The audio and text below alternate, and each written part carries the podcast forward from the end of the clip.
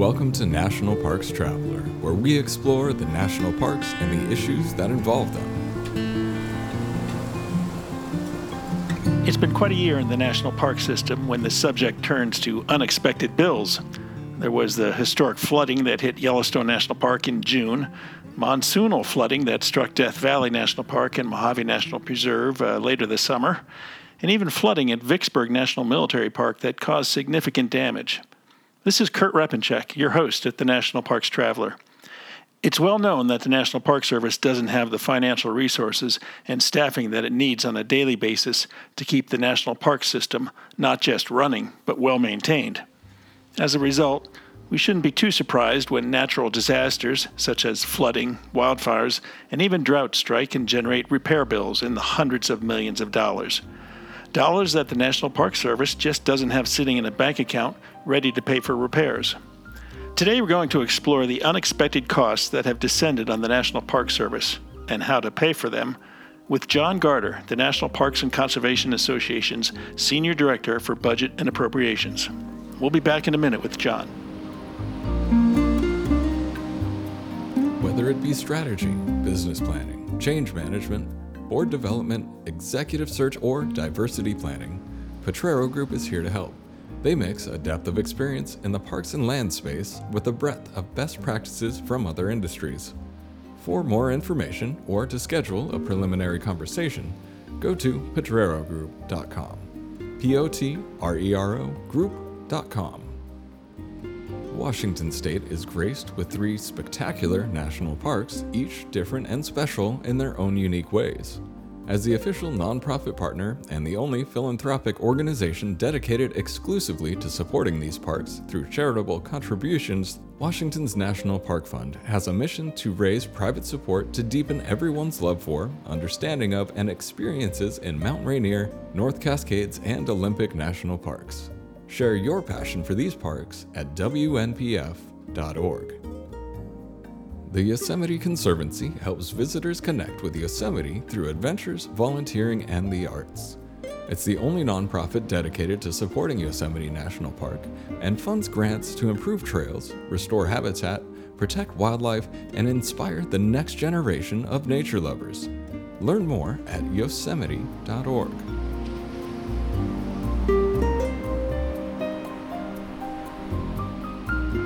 Welcome back to the Traveler, John, and uh, you're a special guest because this is episode 200. Wow. Well, thanks so much. It's an, it's an honor to be on then. Well, it's, it's great to have you here anytime, whether it's 200 or 15. Um, as you well know, a, a three hour rainstorm back in August dumped nearly one and a half inches of rain on Death Valley National Park, causing widespread flooding that tore up roads, blew out water systems, and shut down the park it was classified as a once in a thousand year event. And of course, there was the Yellowstone National Park flooding in June that basically tore up the roads leading into the northern half of the park through uh, Gardiner, as well as um, coming coming east from um, Cooke City. And you know those things are are no small matters. I mean, we're talking hundreds of millions of dollars. Where's the money coming from? Is is Congress paying attention?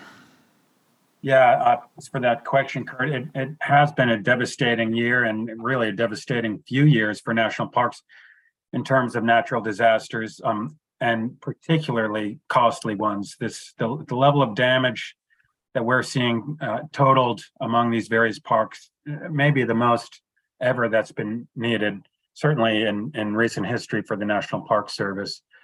But Yellowstone, thankfully, they've had some temporary funds that they're working with. Uh, it's called the Emergency Relief for Federally Owned Roads, or ERFO. And that's been allowing them to do actually some really impressive work getting some temporary road work done just to at least allow for access for park employees, for service vehicles, and now just in time for the winter to get um, visitors through there. But that is um, certainly a temporary fix, and they are going to need to do an entire rebuild there, certainly for the road that goes from Mammoth to the town of Gardiner, which really got clobbered. I was there this summer, and um, the economic impact of the flooding and that entrance being entirely closed was was just huge for businesses there, as, as it was for Cooke City. So they currently don't have any reliable funding source they're going to need for that work, uh, which is why we're looking to Congress, and that goes for Death Valley as well. Um, okay, hold on, hold on, hold on a second, John.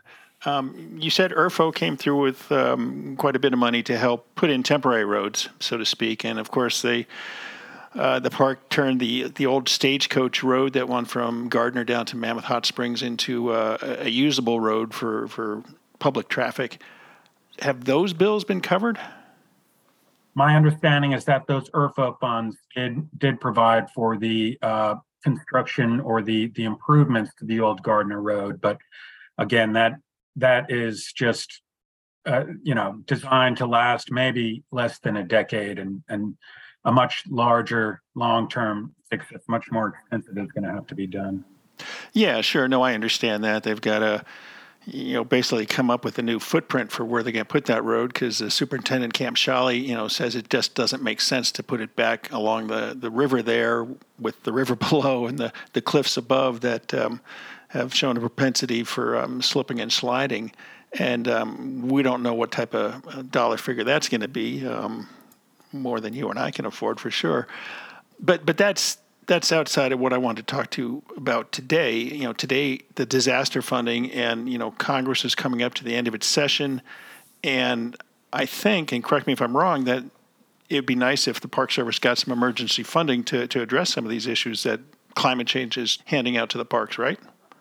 Yeah, I, I would say, uh, to say that um, to say it would be nice is an understatement. It would be devastating to the Park Service if they did not get this emergency relief. Um, the the good news is that over the last well, at least decades and and more since I've been doing this, the the Park Service has gotten those needed emergency funds from Congress, though at times, um, as was the case with Hurricane Sandy, it, it has been a bit of a struggle. We needed an amendment for that bill that provided funding for parks and refuges, um, but they have provided some relief on occasion. The most recently was at the end of uh, FY21. Congress provided 240 million to um, the the last numbers that we saw publicly printed for this series of disasters was 1.3 billion, I believe, or somewhere in the range of of 1.5 billion. Um, to put that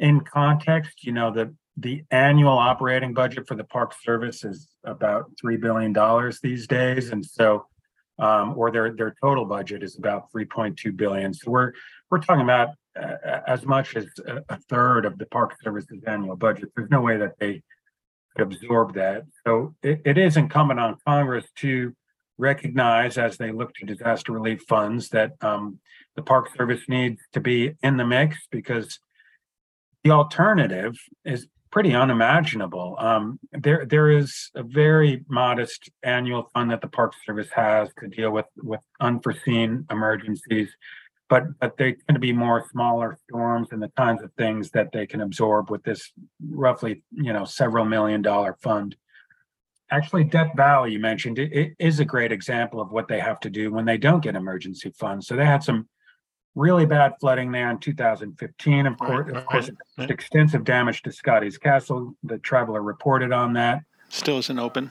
Right and they have made some uh, design improvements to ideally allow for any flash flooding to go you know underneath and through there. This most recent flood did not go through that area of the park and it was so huge it's it's really unknown if the new design would have taken care of that. But they have been essentially robbing from peter to pay paul to pay for all those various repairs and um, they are uh, to my understanding they've been looking at over a dozen different funding sources you know from taking balances they haven't used for line item construction and other projects that they plan to get done to deal with deferred maintenance um, just really tapping all their fee dollars that they can. And so what this means is that their restrooms, for example, are are in rough shape. You know, their campgrounds are tattered to say the least. There are visitors complaining all the time about the condition of of those facilities. And so that's the kind of thing they have to do. And so the deferred maintenance backlog just grows worse. And,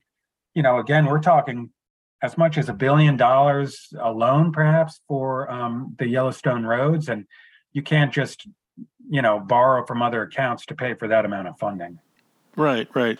Now, um, I, I, think you mentioned uh, unexpected expenses of a, a, billion or a billion five this year alone, 2022.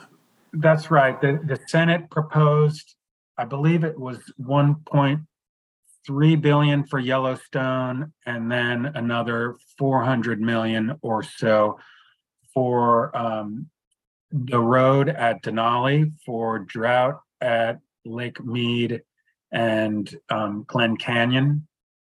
And there may have been some other parks in the mix, but now since that bill, which was late July or early August, we've seen the flooding that we just talked about at Death Valley and other uh, parks in the California desert. And then we've seen some uh, damage as well to parks in the southeast from hurricanes.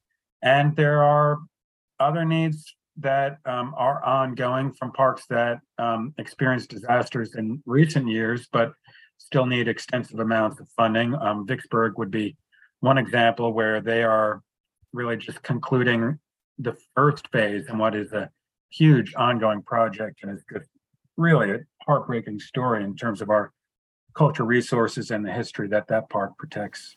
Yeah, yeah, we'll get into that in a minute. We're talking today with John Garder, the Senior Director for Budget and Appropriations at the National Parks and Conservation Association. We're going to take a short break and we'll be right back. Listener and reader support make National Parks Traveler possible every day of the year. If you enjoy the Traveler's content, please consider a donation via nationalparkstraveler.org. Full of stunning photography and thought provoking reads, Smokies Life is a biannual magazine produced by Great Smoky Mountains Association. Members receive it free of charge each spring and fall, and it is available for purchase in retail stores throughout Great Smoky Mountains National Park and online at smokiesinformation.org. An attitude of gratitude can improve the way you manage your money. Enroll in Credit Score for free with Interior Federal Credit Union's digital banking and get started. Staying on top of your credit has never been easier. Join today to experience the benefits for yourself. Membership is required. Interior Federal Credit Union, federally insured by NCUA. Acadia National Park is one of the 10 most popular national parks in the United States. It's also one of the smallest and most vulnerable. That's why Friends of Acadia exists. Friends of Acadia is an independent organization of passionate people inspiring those who love this magnificent park to make a real and lasting difference for Acadia. You can make a difference at friendsofacadia.org.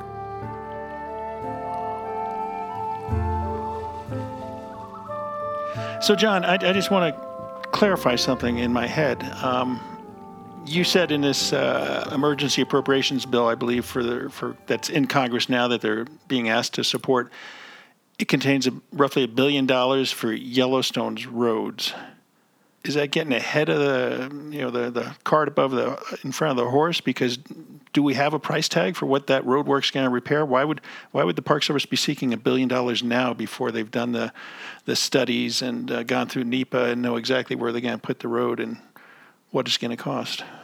Right. So first off, there are a number of different designs that they're looking at, and I think they have their their preferred plan. But of course, it's got to go through the NEPA process. So I think the estimates will vary, and they do change due to a number of factors. And that is really up to the judgment of the superintendent and the comptroller and conversations that they have with the appropriators. And um, I do not consider myself important enough to get uh, all the latest updates from the folks who are making those decisions. I do know that the amounts are in the hundreds of millions. They may be subject to change, but even their cheapest alternative is going to be in the many hundreds of millions, approaching a billion dollars. Yeah, yeah, no, and it's gonna it's gonna take a, a while. I think I've seen you know at, at least five years to to get a, a new road down through there. Death Valley, um, you know, you mentioned the, the flooding from October 15, and and um, Scotty's Castle still is not open, and you've got various costs there. You've got the the initial disaster response costs, and then with Scotty's Castle, you know, they wanted to build it back, but they didn't want to build it back to the same state it was in before the flooding arose. They wanted to build it better to to hopefully withstand similar flood events, and of course, you got to go through all the historic preservation rules and regulations as to what can be done, and so that keeps adding to the costs. And um, I guess that's one reason why here we are, um, seven years down the road from that flooding, and Scotty's Castle is still not open. What about the flooding that hit Death Valley this this summer? I know it, it tore up a lot of roads um, again and uh, left a lot of debris and rubble across roads. Was that a, a big uh, dollar amount disaster? It was huge uh, in the many hundreds of millions, and again, those are numbers that that we don't have access to. But uh, in the many hundreds of millions is a safe thing. At Death Valley yes, alone, absolutely. They their roads were completely devastated, and that is that's expensive work to do. They also lost a campground, which you know it it speaks to just how many facilities there are that that you know the public may not even be aware of. And then the damage was so bad even just to get the park service out to assess the damage takes a long time. And so uh, i think that the the the campground was was something that they um, found out about later. But then you mentioned cultural resources you know this is among the Park Service's funding woes is that they are significantly short-staffed for cultural resources staff. And part of that is climate for both cultural and natural resources, insufficient capacity to do inventorying and monitoring to find out what the resources are, to find out where they can adapt management accordingly. And the California desert would be one example where there are many, many archaeological sites that are just not documented for lack of staff capacity. And they are subject to the risk of flash flooding. And I, I would say the odds that um, there are undocumented cultural sites that were lost, archaeological sites that were lost in that flooding, the odds are very high. Which speaks to the need not only to build back, but as you said, to build uh, resources back with greater resilience and also to provide that ongoing operational money to do the inventorying that's needed to see uh, where there are cultural and natural resources that are at greatest risk of natural disasters and, and climate change more broadly. Yeah, yeah. And then, you know, you, you move not too far away to, um, I think it's west of Death Valley, Mojave National Preserve. I mean, they really were hit hard this summer a couple different times, as Death Valley was. That's right. Yeah, there were multiple parks in the California desert that uh, got hit hard, and we hope that Congress will be looking at all of them and coming up with a total that will cover all these disasters. Because, as I noted, you know, without that funding, even for smaller projects than we've been talking about, they have to take from unobligated balances and other balances that are intended to pay for deferred maintenance. Um, the traveler has covered very well the you know now 22 billion dollar deferred maintenance backlog of course a huge success was the great american outdoors act but that is you know covering only up to 6.65 billion of that backlog we yeah. are seeing a lot of successes from that bill but um, it is you know not going to pay all the bills and you know the if congress fails to pay for even these smaller disasters that are in the single digits or tens of millions, they they all do add up, and and they'll just lead to the backlog growing even more. Yeah. Now you had mentioned Vicksburg. Um, what what exactly happened there? I know there was some flooding, and I believe it went through the national cemetery there. What what type of damage did the park sustain? Yeah, it, it, it was devastating. And for those who visited from our staff to uh, members of the public to members of Congress and park personnel, they have been really moved by seeing what the damage there was and the impacts to to our history. So um, unfortunately, the cemetery that you mentioned, you know, historically very significant. It contains the the largest collection of Civil War graves, uh, including U.S. colored troops, the the uh, precursors to or the predecessors to the Buffalo Soldiers that were so important to protecting our uh, what are now our national parks back at the turn of the 19th to 20th century. So you know a place of significant history. The soils there and the the hillside is such that it is subject to the potential for landslides. And that's what happened a couple of years ago with some uh, flooding that happened and it just washed away that hillside and and destroyed a number of roads and paths there and unearthed a number of those soldiers. And so what the park service has been doing is working with some funds number of funding sources, but um, some disaster relief funds I mentioned that they were able to get from the last disaster relief funding Congress provided at the end of, I believe, FY21. They've been working with that to do extensive archaeological studies, uh, as well as geologic and hydrologic studies to identify what they can do to um, rebuild.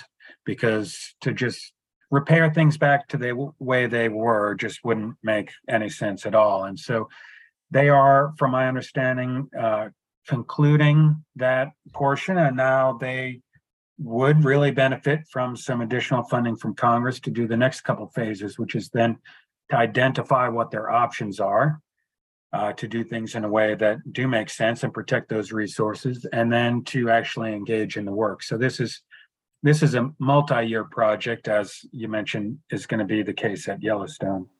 Now we've we've been talking about a handful of parks that uh, suffered water damage from flooding and flash flooding, and then you flip the coin over, and there's a, a couple park units that have suffered from a lack of water.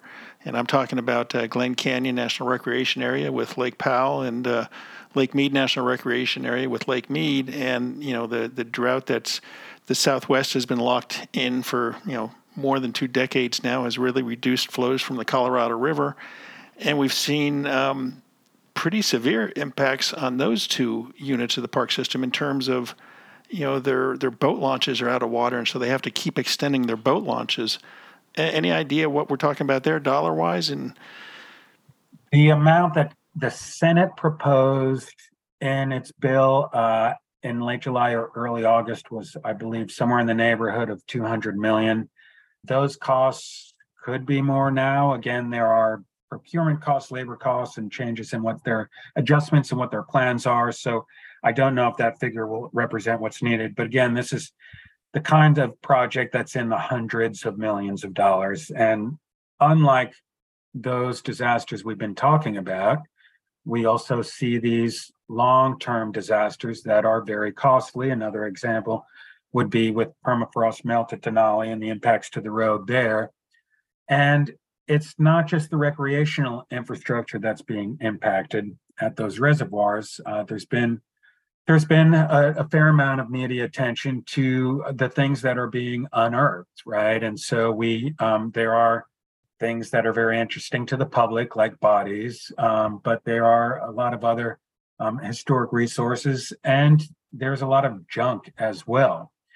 And so that's going to cost some uh, a fair amount of money as well to uh, identify how they are going to take some of those things out, and if there are things that will are in need of protection, what they're going to do to protect uh, those resources. And so re, uh, funding is needed for that as well. And I think it also creates some additional management challenges for the superintendents where those parks increasingly are not just about uh, you know chiefly providing for recreation and they always have had a conservation mandate but it creates more pressure on that conservation mandate and um, a greater need to really broaden their focus and that that takes resources as well. And then, of course, there are impacts to the Grand Canyon downstream. Those downstream flows are, are being affected. The water temperatures are being affected. And a big concern now are uh, a number of imperiled fish species, the humpback chub among them. When you have the threat of bass and other uh, species that would compete to them, that would really threaten the um, that that ecosystem and could could change it forever.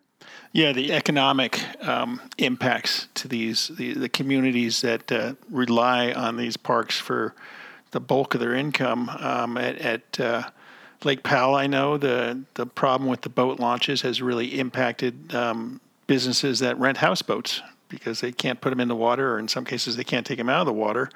Um, at uh, Grand Canyon National Park, there's concerns about how the lower flows and the lack of flash flooding from monsoons are altering the river corridor and how that could affect um, river runners um, in terms of the size of their boats. And they might have to go with smaller boats, and so smaller guests on those boats. And so you've got all these these economic impacts. But I'm wondering, you know, when we're talking about Lake Mead and, and um, Lake Powell, and you mentioned uh, hundreds of millions of dollars are being sought is it just to extend boat ramps? I mean, um, what what type of long term solution is that? They need to extend boat ramps. They are going to, uh, I believe, be closing some and uh, consolidating some of the uh, visitor use. And then again, uh, addressing those cultural and natural resource needs.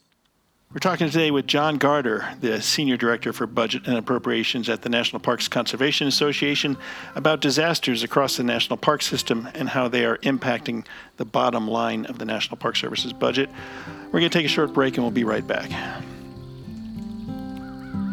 The Grand Teton National Park Foundation is a private, nonprofit organization that supports projects that protect and enhance Grand Teton National Park's cultural, historic, and natural resources by funding initiatives that go beyond what the National Park Service could accomplish on its own, Foundation donors improve the visitor experience and provide benefits to the national park system for decades to come. You can see their successes at gtnpf.org. The Blue Ridge Parkway Foundation is the primary nonprofit fundraising partner for the Blue Ridge Parkway it is made up of people who have a deep love for this majestic road and want to ensure that its natural beauty and the experiences it offers endure for generations to come. Show your appreciation at brpfoundation.org. The Everglades Foundation, the only organization whose sole mission is to restore and protect America's Everglades. Learn more at evergladesfoundation.org.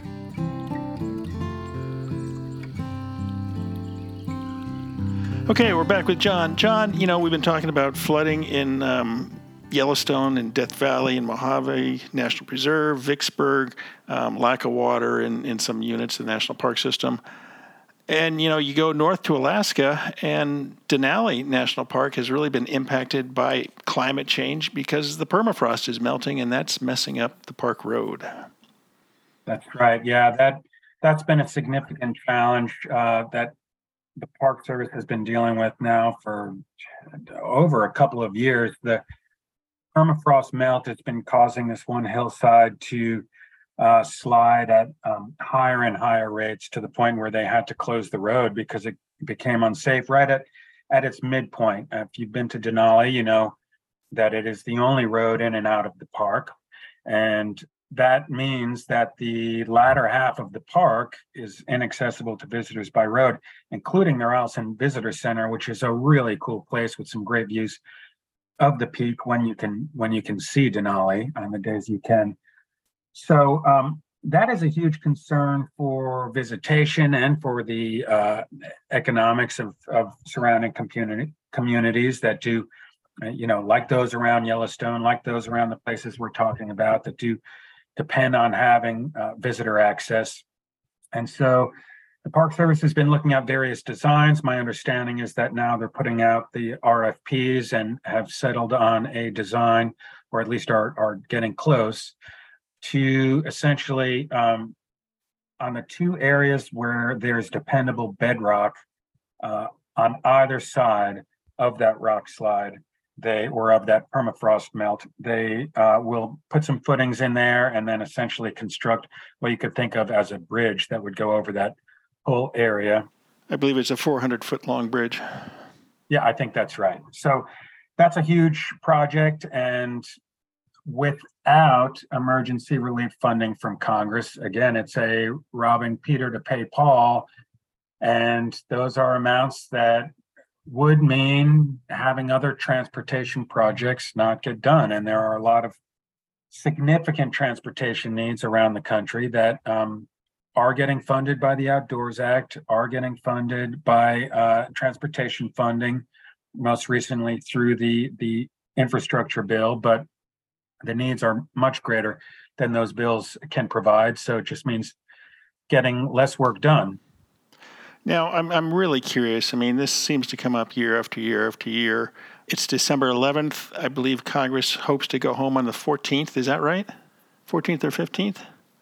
Well, I don't expect Congress is going to be able to leave at the end of this week. Uh, they will bring things closer to Christmas, undoubtedly, as they always do. But they do have to figure out how they are going to fund the federal government by the end of this week on the 16th the current stopgap funding measure, the continuing re- resolution runs out, and they have been not coming to the agreement they need to in order to get an omnibus appropriations bill passed that is needed to fund the Park Service and every other federal agency that you can think of.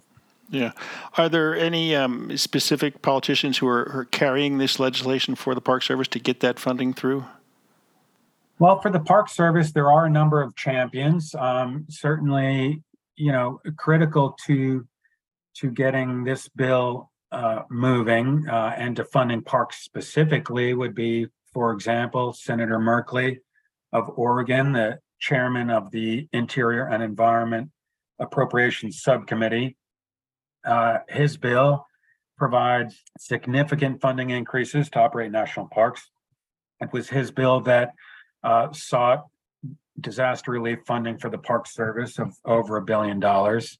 Um, I know from my Hill conversations that he's very supportive of funding for the Park Service, but some decisions are out of uh, his hands in a way. Another um, supporter of parks would be the full committee chairman, Senator Leahy, who's retiring, and then the ranking member, Senator Shelby, uh, who is also retiring. They are two of the principals. They're the chief principals who are going to have to get this deal done. And they are friends, but unfortunately, there's significant disagreement over the top line funding numbers and how they are going to provide for defense versus non-defense and then that money trickles down to the committees and they need time to write those bills once the uh, the funding is provided you know there are other folks in the mix who are important to those deci- decisions uh, senator schumer of course is in the mix on making those decisions. I know that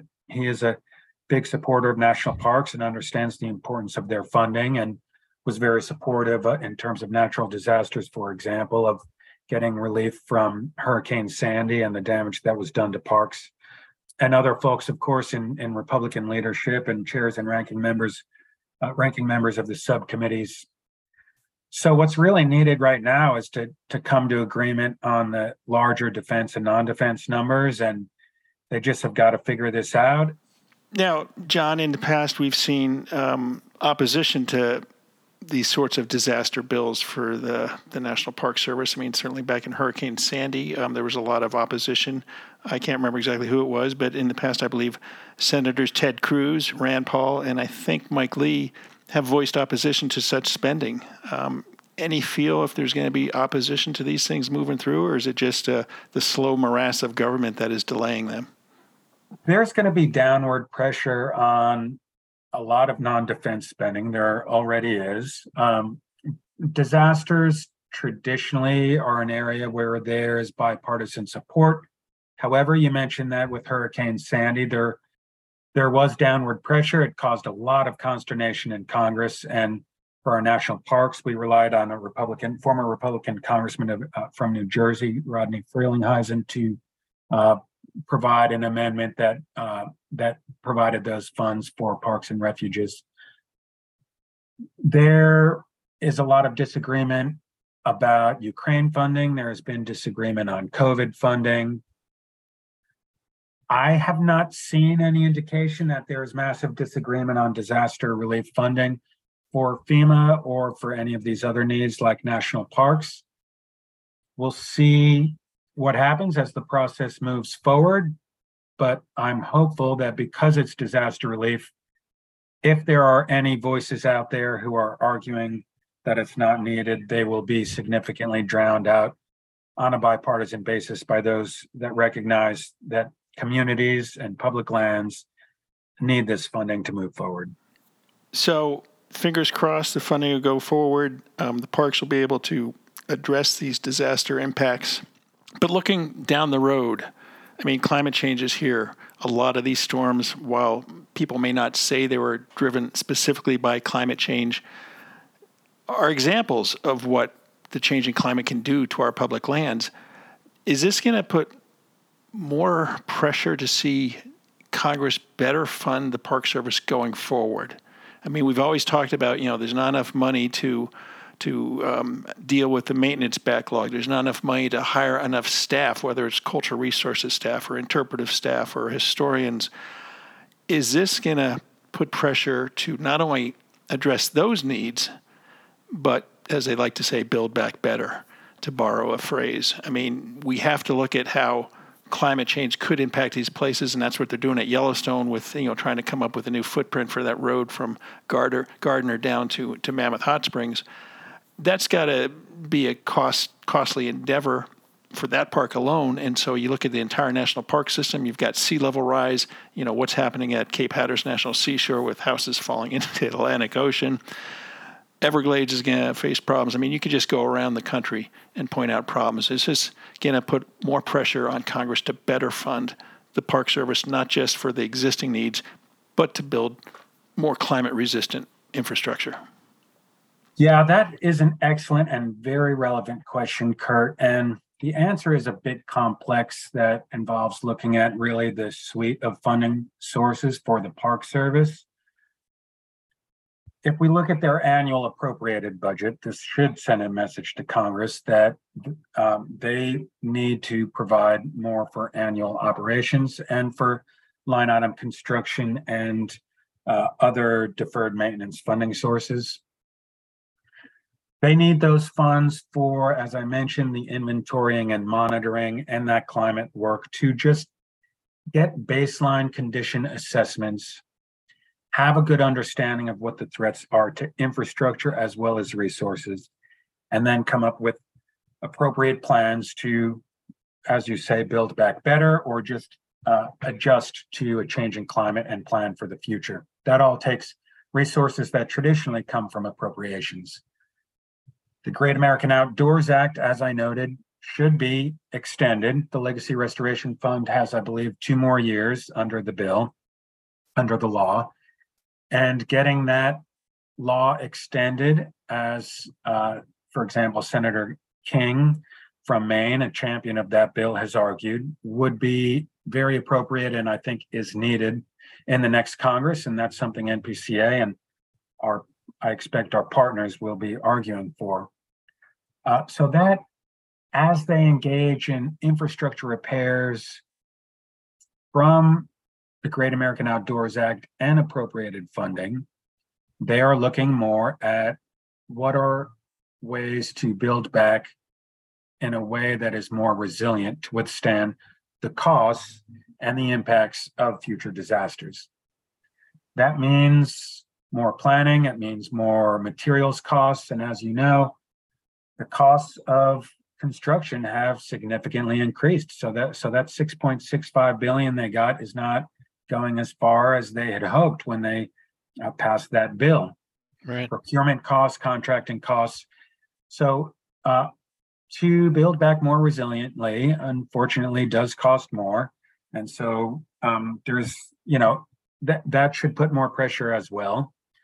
Uh, it also sends a message about the importance of bills like the bipartisan infrastructure law and the Inflation Reduction Act, which unfortunately wasn't bipartisan, for addressing infrastructure and climate change needs. Um, there are funds for some of this climate work, a little bit of what I've talked about in that Inflation Reduction Act, but not remotely the level of funding that is needed to do some of the, the things I've mentioned, and certainly not to do that sort of pre disaster planning, is one way you could put it. Looking at an ecosystem scale, looking at how future trends could threaten these areas. And what Congress in the long term really needs to be thinking about is if they really need to do something like provide a whole additional budgetary area of funding, like we have defense, we have non defense,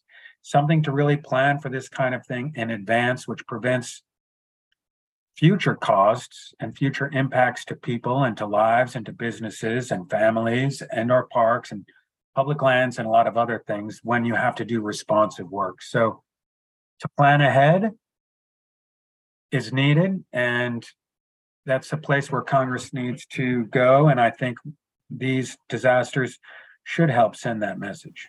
You know, John, there are there are so many different areas we could go into.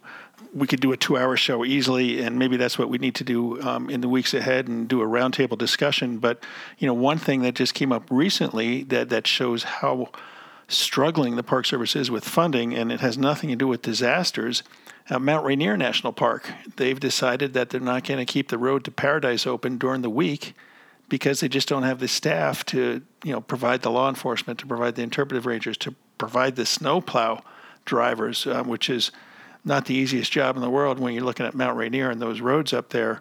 And I, I noticed um, the other day that on social media, the park put out a request. You know, we're looking for these types of personnel, and yet the the park service is kind of finding itself in a bind because you know you've got housing issues with the um, the advent of, of Airbnb and VRBO, and it makes more you can make more money renting your house out that way than renting it out to the Park Service. Um, you've got the simple fact that salaries are going up in the private sector, but not in the Park Service, and so Park Service employees are leaving to make more money elsewhere. I mean, there, there are just so many different issues tied to funding of the National Park Service that um, it's going to be a real interesting uh, few years, and I, I wonder, um, you know, what Chuck Sams, the director of the Park Service, um, what he's telling Congress. Um, it's it's going to be really interesting. The budget hearings coming up uh, early next year, especially with the change in. Uh, the control of the House of Representatives and the Republicans, and um, how willing are they going to be to to look at all these things? And you know, we're not talking a small increase; we're talking a large increase if you're trying to address the disasters and climate change resiliency and and uh, employee pay. It's it's uh, it's a big problem on the horizon. That's right. Yeah, that that story that you started with is is a really heartbreaking one, and and I wish I wish it were you know uncommon, but unfortunately it's not. Um, what the Park Service is facing is a number of intersecting issues. Certainly, the lack of, of operating funds to um, restore their staffing levels is a major one. And I haven't talked to a single superintendent who doesn't have stories about, you know, you mentioned some of those positions, plow operators, law enforcement, but it's it's across the board, interpretation, uh, air quality specialists, you know, other resource specialists, uh, uh, interpretive staff, uh, volunteer coordinators, and the list goes on. But it intersects with the housing issue as well and the competitive job market right now. So the Park Service is increasingly having a hard time keeping up with the private sector, especially when staff, as you noted, are uh, unable to afford living around national parks. Um, and what's happening is the Park Service, in many places, has some limited capacity to house employees, but those higher level staff who bought homes in those areas back when they were more affordable, as they retire, the new staff coming in can't afford to buy that are replacing them, they can't afford to buy those homes. Yeah. And so it means that the Park Service has to figure out a way to provide more housing, and that's difficult to do, as you noted, in surrounding communities, and they have li- limited housing stock in the parks themselves. There's an expression that, you know, Park Service staff get paid in sunsets. I think that speaks very well to um, the beauty of some of these places, many of them. And it also speaks to how dedicated those park personnel are because these folks, they are dedicated to our parks and they want to work there and they want to serve visitors and protect those resources. But you know, you can't pay the mortgage on sunsets. You can't pay the rent on sunsets. And this is something Congress um, has shown more and more concern about. Um, there has been legislation that um, is moving forward, but it is not um, it is not a, a, panacea by any means. There's a modest Park Service account, I think around three million dollars to deal with Park Service construction, uh, but it's not remotely what is needed. So there are a number of um, creative things that people are looking at, but ultimately getting some funds to deal with that problem and house those employees is needed. Well, John, it, has been a very illuminating and concerning discussion. Um, I appreciate your time today, and uh, it'll be interesting to see what Congress does um, later this week with the continuing resolution and, and, by the end of the year and see if they can come up with something to uh, build on going forward. Well, fingers crossed, and thanks so much for having me on, Kurt. That's our show for this week. We hope you enjoyed it.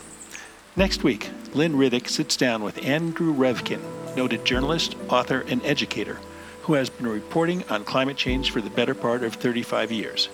Naturally, he has some thoughts about our national parks and the landscapes we are enjoying at this particular moment in time. For The Traveler, this is Kurt Repanshek. See you in the parks.